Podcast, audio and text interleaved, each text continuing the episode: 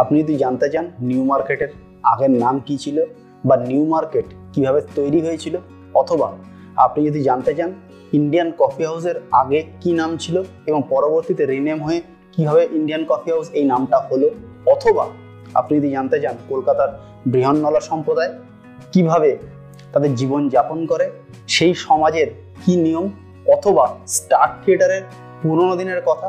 গিরিশ ঘোষ যখন যুক্ত ছিলেন স্টার থিয়েটারের সঙ্গে, তখনকার স্টার থিয়েটার কীরকম ছিল, কীভাবে কাজকর্ম চলতো, তাহলে আপনি একদম ঠিক ভিডিও নির্বাচন করেছেন।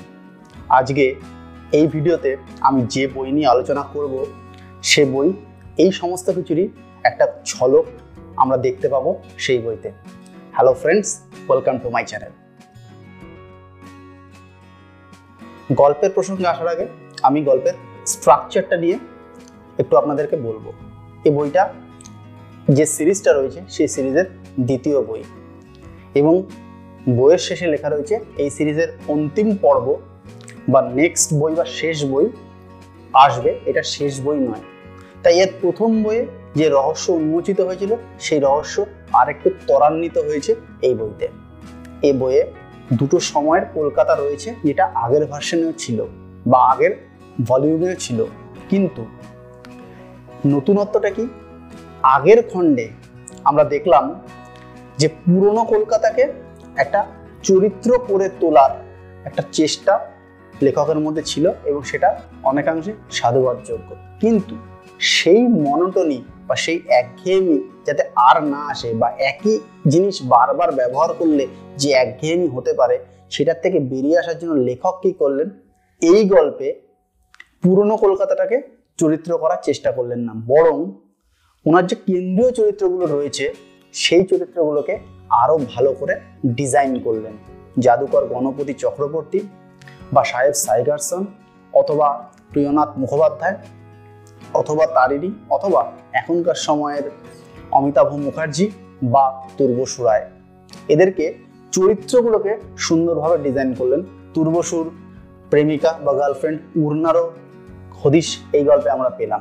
আপনারা এতক্ষণে বুঝতেই পেরে গেছেন আমি কি বই নিয়ে কথা বলব। আপনারা ঠিকই ধরেছেন, আমি কৌশিক মজুমদারের নিবার সপ্তক এই বইটা নিয়ে আজকে কথা বলছি। আপনাদের মনের মধ্যে একটা প্রশ্ন আসতে পারে যে, নিবার সপ্তক এই শব্দের অর্থ কি? এটা আমার মনের মধ্যেও ছিল।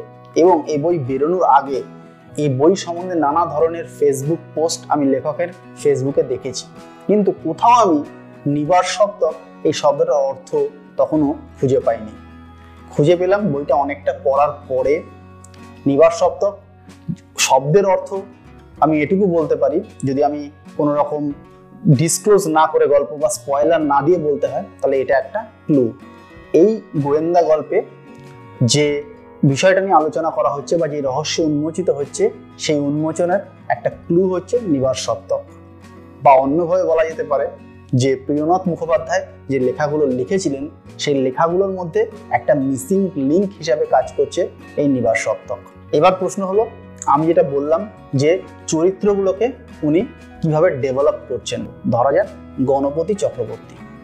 জাদুকর, তার জীবনের একটা স্বপ্ন হচ্ছে খুব নামি, স্বনামধন্য জাদুকর হওয়া ম্যাজিশিয়ান হওয়া এবং তার কিছু কিছু জাদুর খেলা খুব মারণ খেলা যেগুলোতে লাইফ রিস্ক হতে পারে বা লাইফ থ্রেটনিং হতে পারে, সেই ধরনের খেলা সে করায়ত্ত করেছে। পিন্ডারি বাবার কথা আমরা জানতে পারছি। কিন্তু এখানে সে ঘটনাচক্রে জড়িয়ে পড়ছে ভয়ঙ্কর একটা দল বা গ্রুপের সঙ্গে। এবং সেখানে গিয়ে তার মনের মধ্যে যে টানাপোড়েনটা হচ্ছে বা এই চরিত্রটার যে টানাপোড়েন, সেই টানাপোড়েনটা দিয়ে এই চরিত্রটাকে ডেভেলপ করা রয়েছে। একইভাবে এখনকার সময় চরিত্র তুর্বসু রায় তার সঙ্গে ওই সময়ের ঘটনা এবং ওই সময়ের ঘটনার একটা চরিত্র, তার বাড়িরই চরিত্র এইভাবে দেখিয়ে তার চরিত্রটাকে সৃষ্টি করার চেষ্টা রয়েছে। অর্থাৎ তার মধ্যে একটা রেট্রোস্পেক্ট করার, নিজের পরিবারের মধ্যে রেট্রোস্পেক্ট করার বা রেট্রোস্পেক্টিভের একটা টেন্ডেন্সি তৈরি করে চরিত্রটাকে দাঁড় করানো রয়েছে। বিভিন্ন অংশে এই গল্প বিভিন্ন লোকেশনে ঘুরেছে ফিরেছে এই গল্পের একটা বড় পাওনা হচ্ছে গল্পের ইলাস্ট্রেশনগুলো, সেগুলো নিয়ে আমি আলাদা করে কথা বলছি না। আমার এই ভিডিওর মাঝে মাঝে আপনারা বিভিন্ন ইলাস্ট্রেশনকে দেখতে পাচ্ছেন। এই ইলাস্ট্রেশনগুলো দিয়ে গল্পটাকে আরেকটা লেভেল উপরে তোলা হয়েছে। কিন্তু সবচেয়ে ইন্টারেস্টিং আমার যেটা লেগেছে, এখানে পুলিশের যে চরিত্র, সেই চরিত্রটার সঙ্গে পুলিশ শুধু ইনভেস্টিগেটিং অফিসারের চরিত্র নয়, পুলিশ গল্পের সঙ্গে বা গল্পের অন্য চরিত্রগুলোর সঙ্গে একটা অদ্ভুতভাবে কানেক্টেড হয়ে গেছে। সেটা কিন্তু এই গল্পের একটা মারাত্মক উপরি পাওনা আর আরেকটা পাওনা যেটা যেটা না বললে এই রিভিউটাকে ইনকমপ্লিট বলা যায়, সেটা হচ্ছে গল্পের যে মূল ভিকটিম সে নিজেকেই নিজে ভিকটিমাইজ করার জন্য কিছু চাল চেলেছে। এবার সেটা কেন চলেছে সেই চালটা, সেটা আমরা নেক্সট খণ্ডে বুঝতে পারব। তো এই হলো মোটামুটি গল্পটার মোটের ওপর রিভিউ এর বেশি বলতে গেলে স্পয়লার দেওয়া হয়ে যাবে। আমি তো আগেই বললাম যে এই গল্পটা পড়ার বা এই ডিটেকটিভ উপন্যাস পড়ার একটা প্রিরিকুইজিট আছে, এর আগের উপন্যাসটা আপনাদের পড়তে হবে।